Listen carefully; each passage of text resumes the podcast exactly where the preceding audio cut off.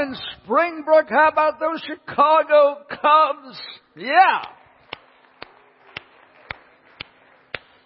And I wear a jersey every time they win a series. And uh, they're on the way to the World Series. We'll forget about last night. That didn't happen. Okay? Just get that out of your mind. You've been poisoned with doubt.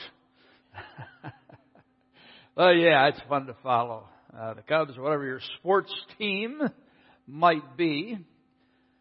We today are going to continue on our God quest journey. God quest. Discover the God you're searching for.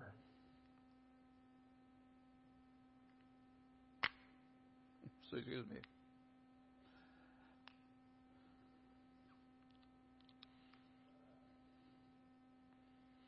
Yeah, you have to advance it for me. Yeah, right, exactly, man. yeah, so let's be praying for the Cubs praying for whatever your favorite team might be. I mean, God listens. He does. But He's a Cub fan, so you have to know that. He really do something special for your team if He actually had them win. And uh, He made us wait so long for the World Series so we could suffer. That's what we're talking about today. Why would God allow suffering? Now, we have seen so many events in the last couple of months where so many people have suffered. Now, we're going to play a news clip about the California wildfires. Now, I want you to just imagine that you are the one who lost the home. And just try to think about what that would be like. Let's go ahead of California's largest wildfires are showing no signs of letting up. The Valley and Butte fires now cover around 216 square miles. They have destroyed 818 homes. The flames threaten more than 15,000 structures. Structures. Investigators believe the Valley fire may have started near a shed in the town of Cobb. Danielle Nottingham is in Middletown, where the flames showed their destructive power. Danielle, good morning. Good morning. This fire is burning an area more than three times the size of Manhattan. And as it continues to threaten neighborhoods, people whose homes are still standing worry they could end up like this. The Valley Fire spread further into Napa County on Tuesday, stretching the resources of crews battling the flames from the air and ground. Some of the volunteers who joined the fight live near Middletown. Nick Francisco and his sons used shovels and chainsaws to beat back the flames threatening their home. Send us another guy down here. It's no good just sitting there watching and doing nothing, so you got to get out there and do something. They hope they can keep their home from becoming yet another pile of rubble and ash, which is what many of their neighbors will find when they are allowed to return. Everybody's still evacuated. Hundreds of families have lost their homes. We might be able to get you up there, oh, um, just depending on how, how it is. After waiting in long lines on Tuesday, some evacuees were allowed to return to the burned out areas with a police escort. Well, this was our house. Betty Curtis and her husband of 37 years, Emery, saw the remains of their retirement home for the first time. The only thing left is the chimney. On Saturday, they had 10 minutes to get out and on Tuesday, just 15 minutes to survey the damage. We've never seen a fire like this. I'm just happy everybody's still alive. You know, we can re- we can redo this. Police are increasing patrols after one man was arrested. Deputies say they believe he was planning to loot evacuated homes. One person has died in this fire, and officials believe that number could rise. They're planning to conduct searches with cadaver dogs today. Nora? All right, Danielle, thank you so much. I need a new remote, please. Can you imagine what that must be like? To go through that type of thing where your home is burned almost instantly, you have no time, no warning 38 people have died. And, you know, it's good that we have uh, emotional filters on because if we felt compassion for every person that was on the news, we'd just be in bed crying. Right? So, But we pray for these people. We pray for them because they are suffering today. Also, you think about what happened in Las Vegas last week.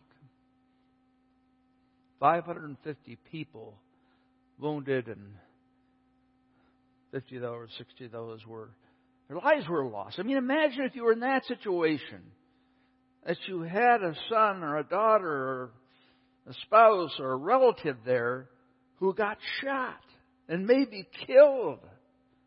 That would bring it home, wouldn't it? I was talking with a family in the first service, and the woman has a sister in Puerto Rico. And they've been ready for this to happen. They have a concrete house. They've got aluminum shutters that do a good job. But the problem is that the infrastructure is down. There really is no electricity.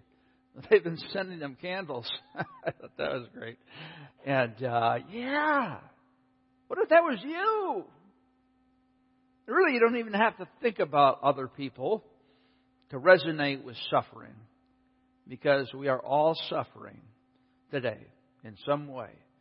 Might be a very mild type of thing, might be a very serious type of thing. But this is the most important question that unbelievers will ask you because they can't put it together, which I understand. Why would we have a good God who would let all this pain into the world? Go to the next slide. We're going through our series, God Quest, talking about defending our faith. What is truth we talked about? Is there a God? Is the Bible true? And why do people suffer today? Who is Jesus Christ? And the ultimate question. Now, again, this is a equip series, as you'll see in the next slide. Uh, we have our discipleship pathway that we've worked on for the last three years, and now we're really putting it into action. And, and so this is an equip message.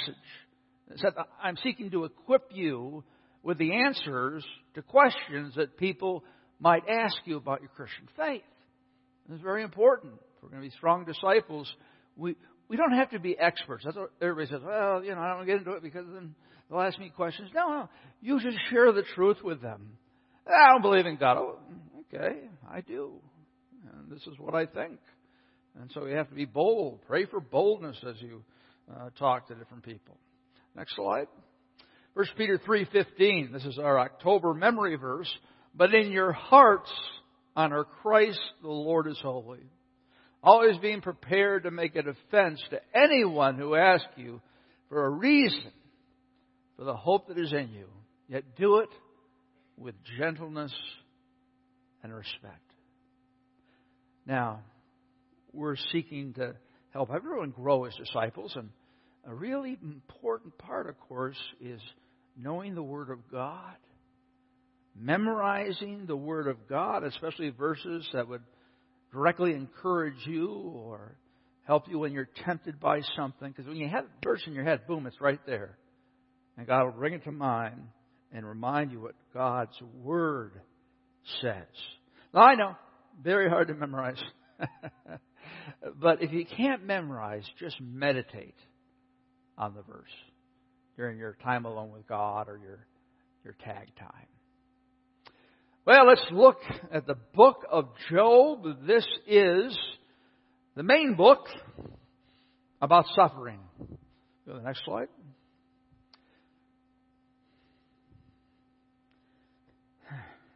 It's interesting that Job, as I said before earlier, that uh, you know it's the oldest book.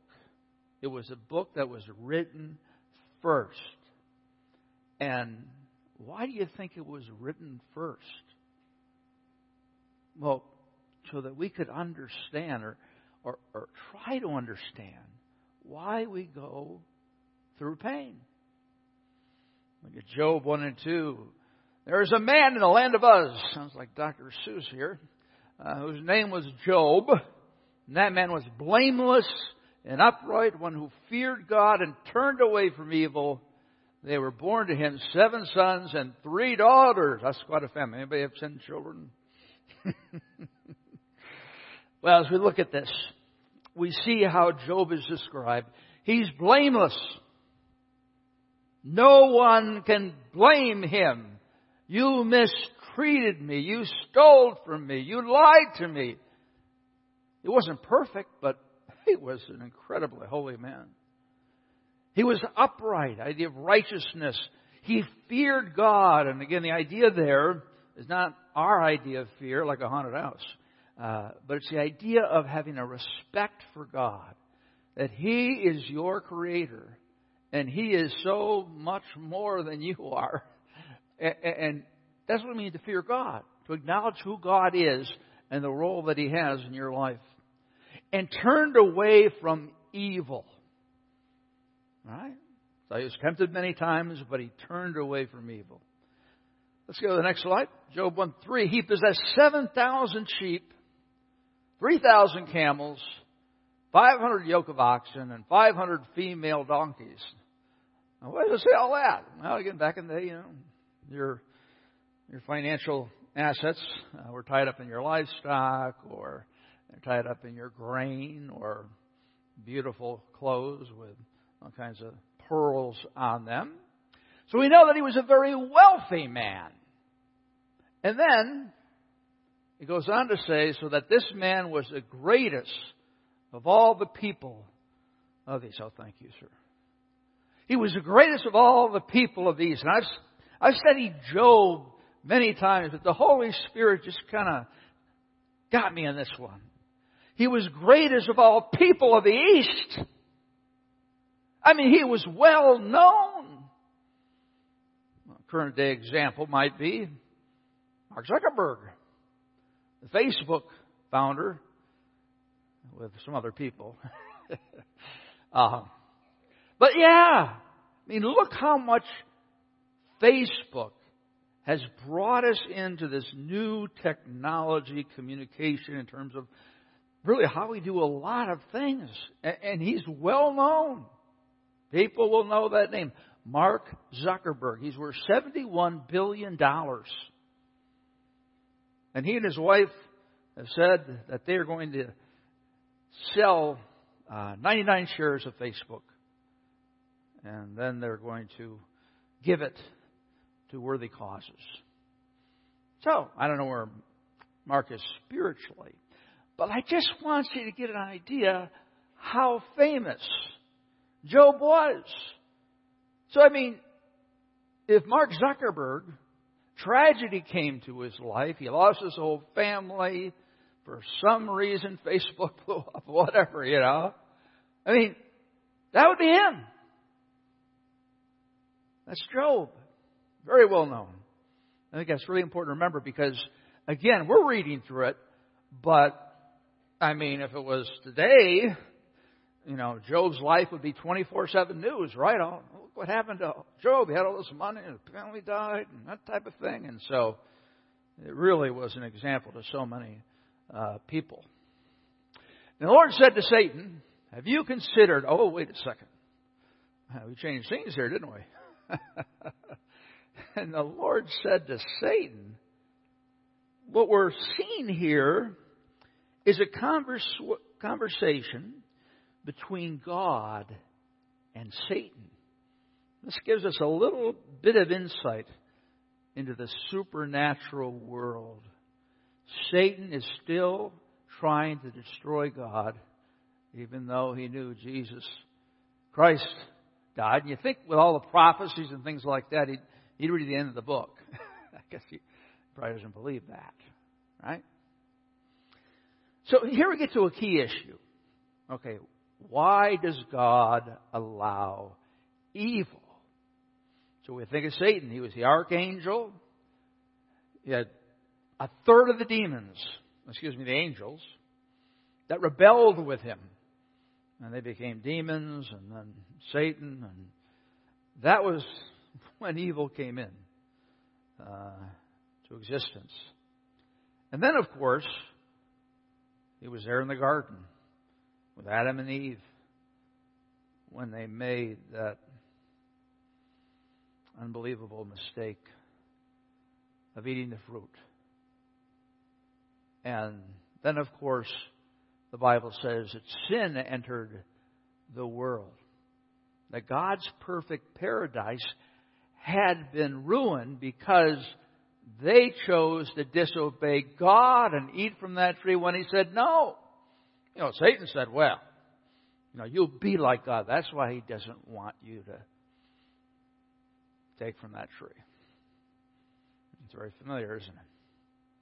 So Adam and Eve are kicked out of the garden, and then God's curse, His judgment because of the sin, has been the fact that we are all born sinners that need Jesus Christ. And life has just become a lot more difficult on earth for so many reasons, and especially sin. And again, they had free will. They could have done the other thing, but they didn't. So now, all this stuff is going on. Look at hurricanes and wildfires, tornadoes. God never intended that. But it was a result of the earth being cursed. So every time you watch a news report, you can say, all right, you know, there are sinners there. And uh, that's the real problem we have in our world. There's a bunch of sinners who have free will. And so when you talk about where does evil come from, it doesn't come from God. Now, He allows it as we will see as we study on. So, have you considered my servant Job? And Satan answered the Lord and said, Does Job fear God for no reason? He's saying, Listen, Job is only honoring and loving you because you gave him everything fame, fortune, health, family. You start taking some of those things away, and things are going to change. Have you not put a hedge around him and his house and all that he has on every side? You have blessed the work of his hands, and his possessions have increased in the land. A good life. Why wouldn't he honor you? But stretch out your hand and touch all that he has, and he will curse you to your face. Job, or excuse me, Satan really thought that that was, was going to happen. If you take all the great things he has and leave him in suffering, there's no doubt that he's going to curse you. And the Lord said to Satan, Behold, all that he has in your hand, only against him do not stretch out your hand. So Satan went out from the presence of the Lord. Now, why did God allow this? Now, be a long theological discussion, but the bottom line is, I think he allowed this in order that Job might be an example to us because when we think about life, we're always trying to avoid pain, right? That's what daily life is, you know, protecting yourself and your uh, loved ones and, you know, looking forward in the future and being anxious about those things. But here we have the example of Job. And it was an example to the whole East in that day. And it's an example for 3,000 years. It just really is powerful. And, and God knew we were going to struggle with this, right? He knew that we were going to have a hard time. Because why would a good God let bad things happen to good people? So, friends, this subject is not just critical for you to tell someone else. But the first thing is you need to apply it to your life. And I don't care how old you are, you're going to keep experiencing pain and suffering. Some of you are suffering right now. Health, illness, job loss, um, you know, problems with relationships. We're all suffering to some extent in some areas, some more than others. So Satan was sent out. Now there was a day when his sons and daughters were eating and drinking wine in their oldest brother's house. And there came a messenger to Job and said, The oxen were plowing and the donkeys feeding beside them. And the Sabaeans fell upon them and took them and struck down the servants with the edge of the sword, and I alone have escaped to tell you. That's not good news. Very painful. Then another person comes in. While he was yet speaking, there came another and said, The fire of God fell from heaven and burned up the sheep and the servants and consumed them, and I alone have escaped to tell you. So more servants dying, now the sheep. Verse 18, while he was yet speaking, there came another and said, Your sons and daughters were eating and drinking wine in their oldest brother's house. And behold, a great wind came across the wilderness and struck the four corners of the house. And it fell upon the young people, and they are dead. And I alone have escaped to tell you. Wow. Eventually he'll suffer from physical pain through through boils. Talk about a worst case scenario. I don't really know what would be worse than that. Now, God said, don't kill Job, but you can test him. And that's exactly what Satan is doing here. How did Job respond? Then Job arose and tore his robe and shaved his head and fell on the ground and worshiped.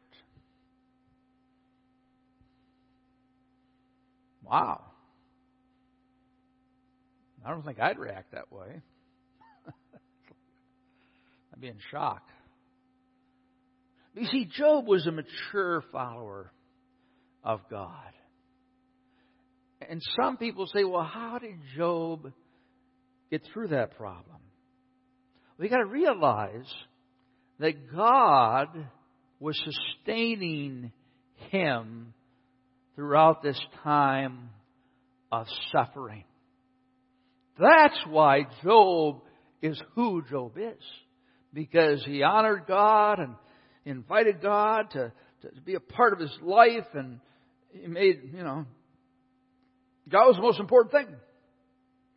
And so, how did Job do it? Well, obviously, God empowered him. So when we have challenges come in our life and we're suffering, again, the, the idea is to turn back to, to God and say, I don't know what's going on. I, I'm frustrated. I'm fearful. I, I'm angry. God, help me. I, just as I look over the auditorium here, I see so many people who battle cancer and so many other types of problems. And, and you guys need to know, those of you who suffer, that you were examples to me. You inspired me as I watched you go through this particular time of suffering. And in a way, when you think about suffering, God uses that to mold us How does Job respond. He said, Naked I came from my mother's womb, and naked shall I return. The Lord gave, and the Lord has taken away. Blessed be the name of the Lord. You're kind of saying, this is a joke here, right? he bows down and worships. And he had a wife with the gift of discouragement. In all this, Job did not sin or chant God with wrong. Then his wife said to him, Do you still hold fast your integrity? Curse God and die. Good to have a fan in your corner. I don't know about that. And we kind of, you know, say, what was she doing? I mean, why would a wife do that? Well, friends, if that happened to anybody, the experience that Job had, she did not have the strong faith in God that he had. And she's just saying, give up! Stop fighting this. Just get it over with and die. Now, what did Satan say about Job if you took all the blessings away from his life? He would curse God, right? I think he was using his wife to get the message through, right? Curse God and die. But he said, Or you speak as one of the foolish women would speak. Shall we receive good from God and shall we not receive evil? In all this, Job did not sin, he did not sin with his lips. Wow. I mean, take some time to go through this passage. Job is an example to us that whatever we're suffering with, God is allowing it and He's using it in our lives. And see, Job didn't know that this cosmic conversation went on in heaven. He didn't know that God, Satan got together and came up with this cosmic contest. He didn't know any of that. All he knew is that he lost everything. But he still was committed to God. So why does God allow suffering? I am shown that God does not cause evil. Right? We talked about that. Satan and the Garden of Eden. God does not cause evil because He is a good God. But because sin entered the world, there's a lot of evil that goes on because people are sinners. Those who don't know God do not know about the salvation that can be found through Jesus Christ. C.S. Lewis was uh, uh, just a genius in the way he communicated about things related to the Word of God and life. In fact, he, he was an atheist. He said, uh uh-uh, there can be no God when all this evil is going on.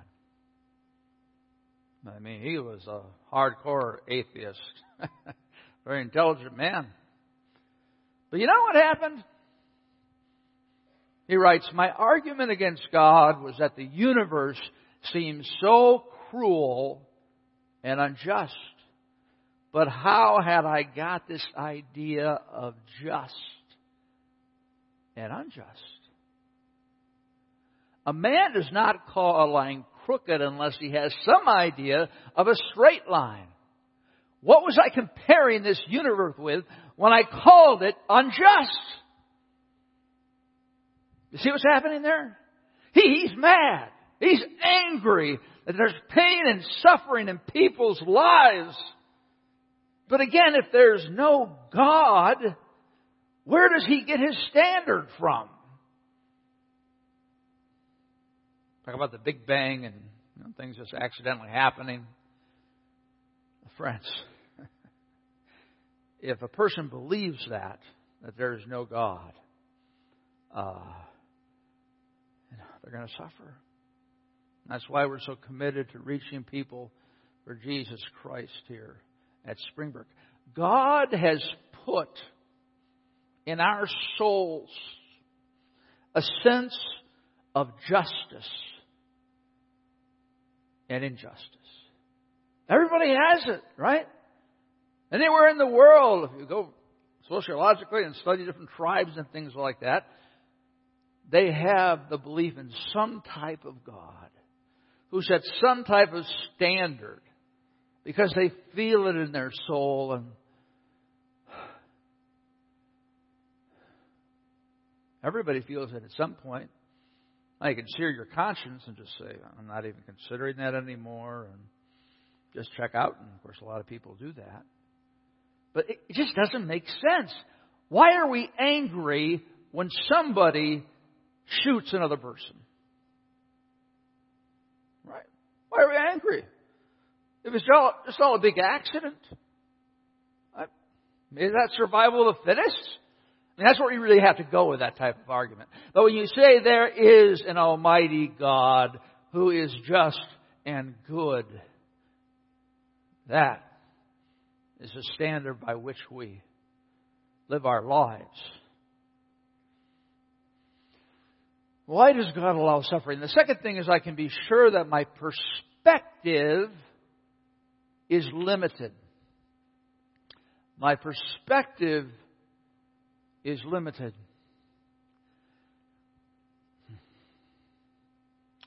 This really is the answer. We believe there's a God. And what did he say to Isaiah when Isaiah was asking questions? For my thoughts are not your thoughts, neither are your ways my ways, declares the Lord.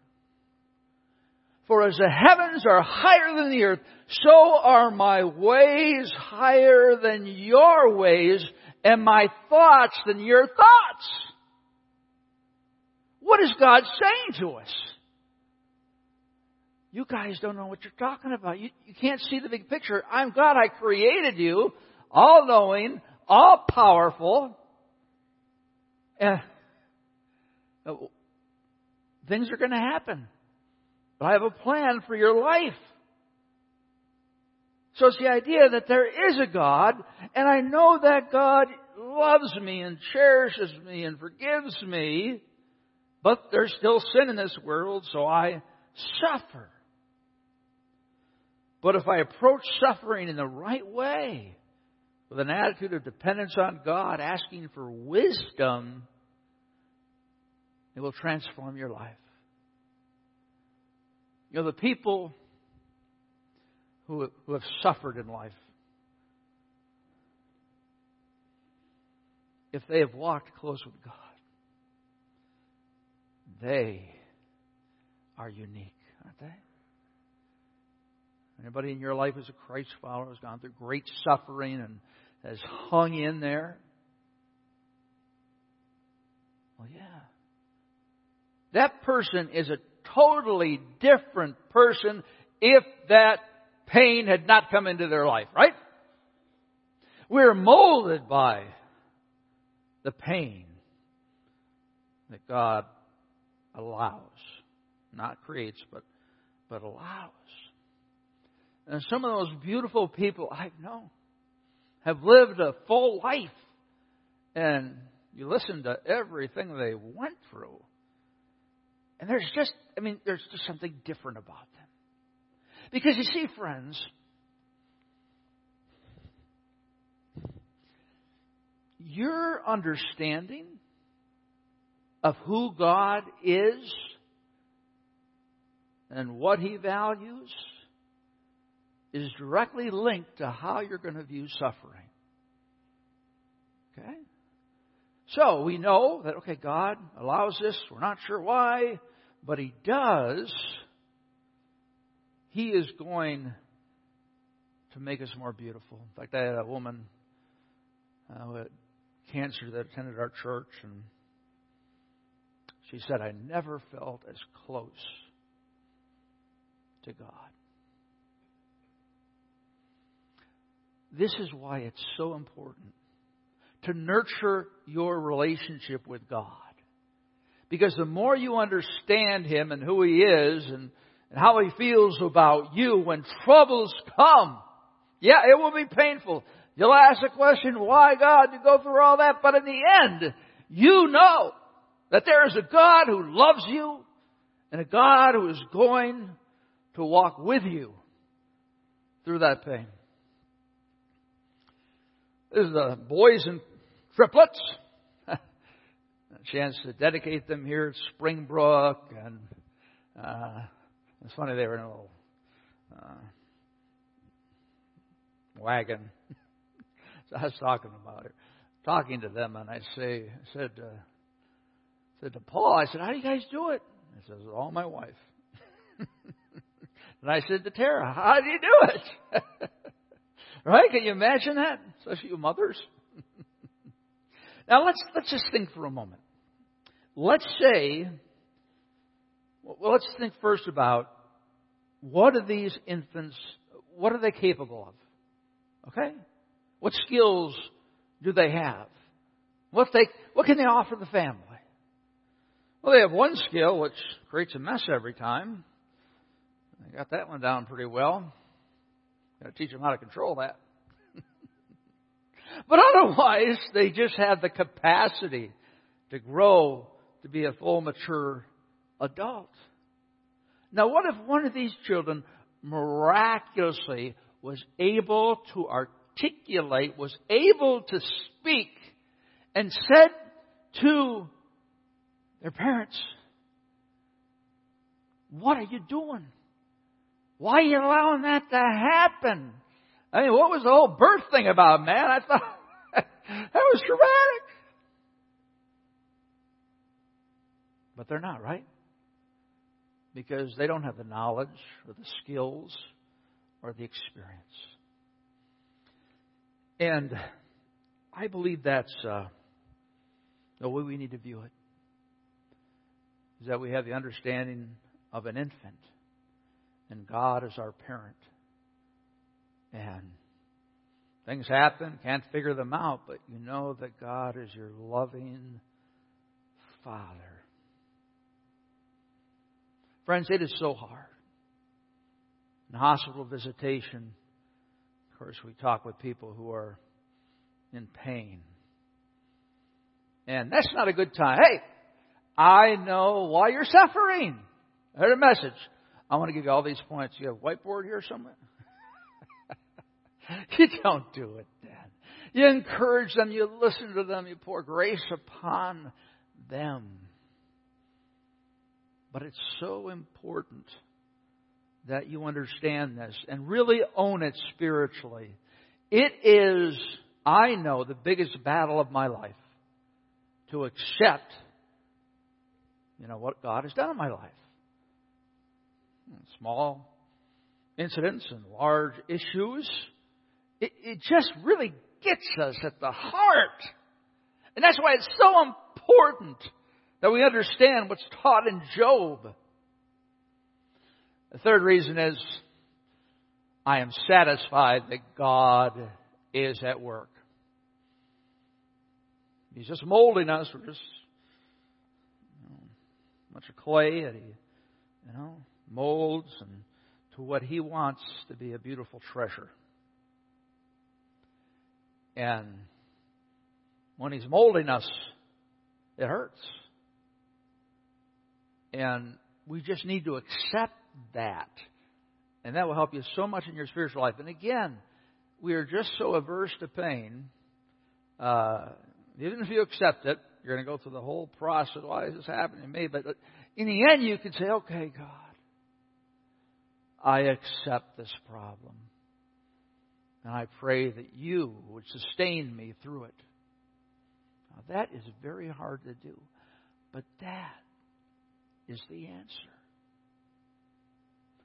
We look at Job 31, 38, 1 and 2. Now, I tell you, I mean, the book of Job is, you know, a masterpiece in terms of literature, with the writing and the poetry and so Job suffers and his friends come, right? Good friends. Oh, no, they were not good friends. Because their thought, the thought of that day was, if you have suffered, you have sinned. And if you suffer greatly means you sin greatly. That was basically their message. What are you hiding from us, Job? What have you done? I can't imagine what you did in order to deserve this type of suffering. And uh, this is for 35 chapters. And all of a sudden, God shows up. And he's going to answer Job. And ah, please go home and read 38, 39, 40, and 41. Because it's like this. Then the Lord answered Job out of the whirlwind and said, who is this that darkens counsel by words without knowledge. He's talking about Job here. Are you trying to counsel me, Job? You, you don't understand. Dress for action like a man. I will question you, God says to Job, and you'll make it known to me. Where were you when I laid the foundation of the earth? Tell me if you have understanding. Wow. God really gets to the point, doesn't he? All right. I'm here. I'm going to answer your question. Where were you? You weren't around at all. Who, where were you when I laid the foundation of the earth? Tell me if you have understanding. Who determines its measurement? Surely you know, or who stretched the line upon it? And it goes on like this for like four chapters. I mean, he just keeps hitting them and hitting them and hitting them and hitting them. Basically saying, you don't understand. And you will not understand, probably on this earth. But I am, I am your Father. I created you, and you've got to trust me. You've got to trust me. Oh, I was reading through those chapters, and oh, I wish we could go through it, but not the time. Well, what happened to Job finally after he heard from God? Well, he had also seven sons and three daughters, so God gave him children again. In all the land there were no, no woman so beautiful as Job's daughters. And their father gave them inheritance among their brothers.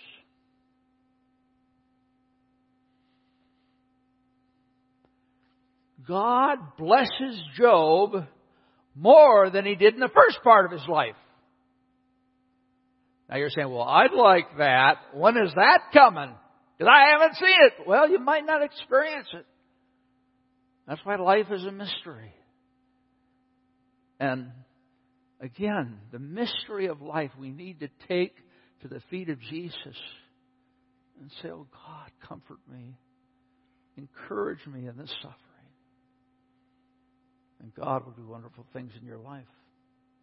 So why does God allow suffering? God does not cause evil. This is something you should memorize and, just, you know, have it in your mind. So if anybody asks, you think, well, I know that question. Again,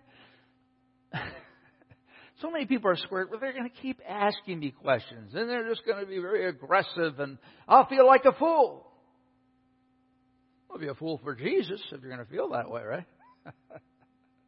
All you have to do is give them the answer. You've got to wait till the Holy Spirit opens the door of their heart for them to come to Christ. But He's using you.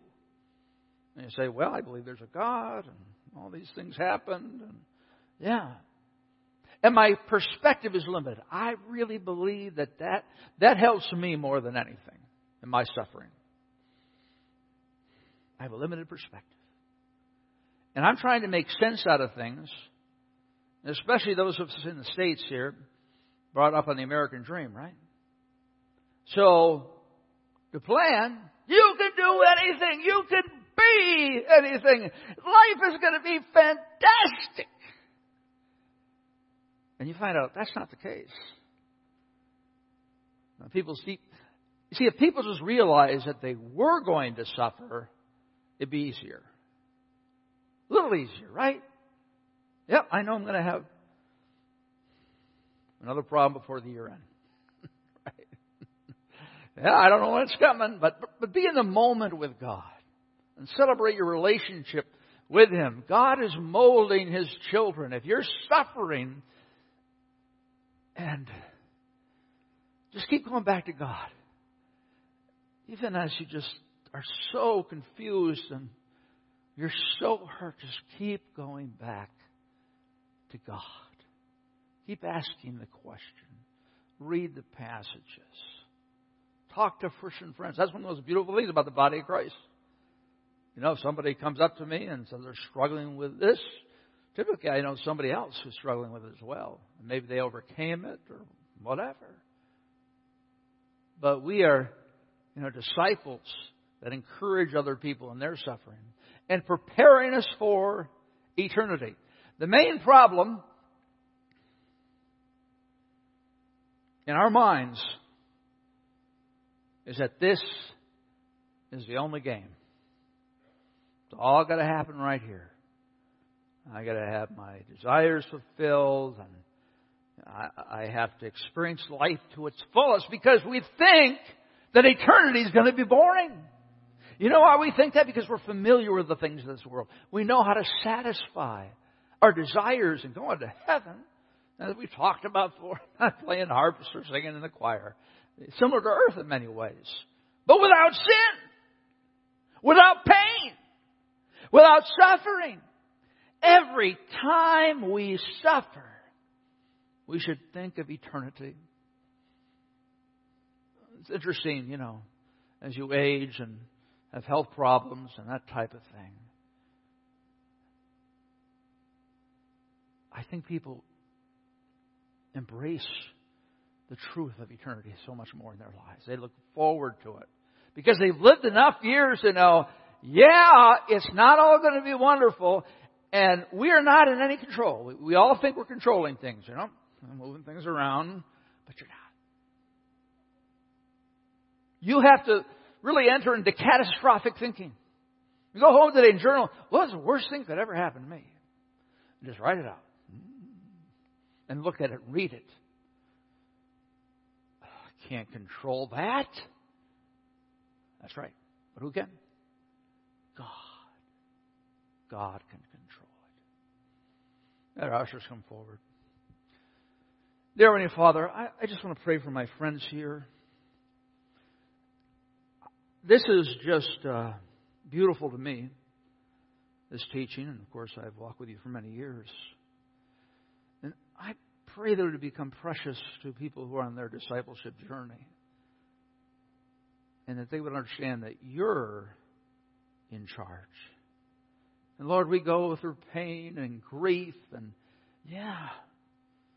But the foundation is, is that you love us and that you're going to carry us through this life. I just pray for anyone who is crying or just overwhelmed, and they say, I still don't get it. I pray that they would be compassionate to themselves and continue to process through it, talk with other Christ followers about it. If they don't get it, that's okay. Because it's the hardest thing to get in life, is understanding what suffering is and why it happens and what's the ultimate result. Lord, we look forward to eternity when we will reign with you. No tears, no sadness, no pain, and no sin. In Christ's name, amen.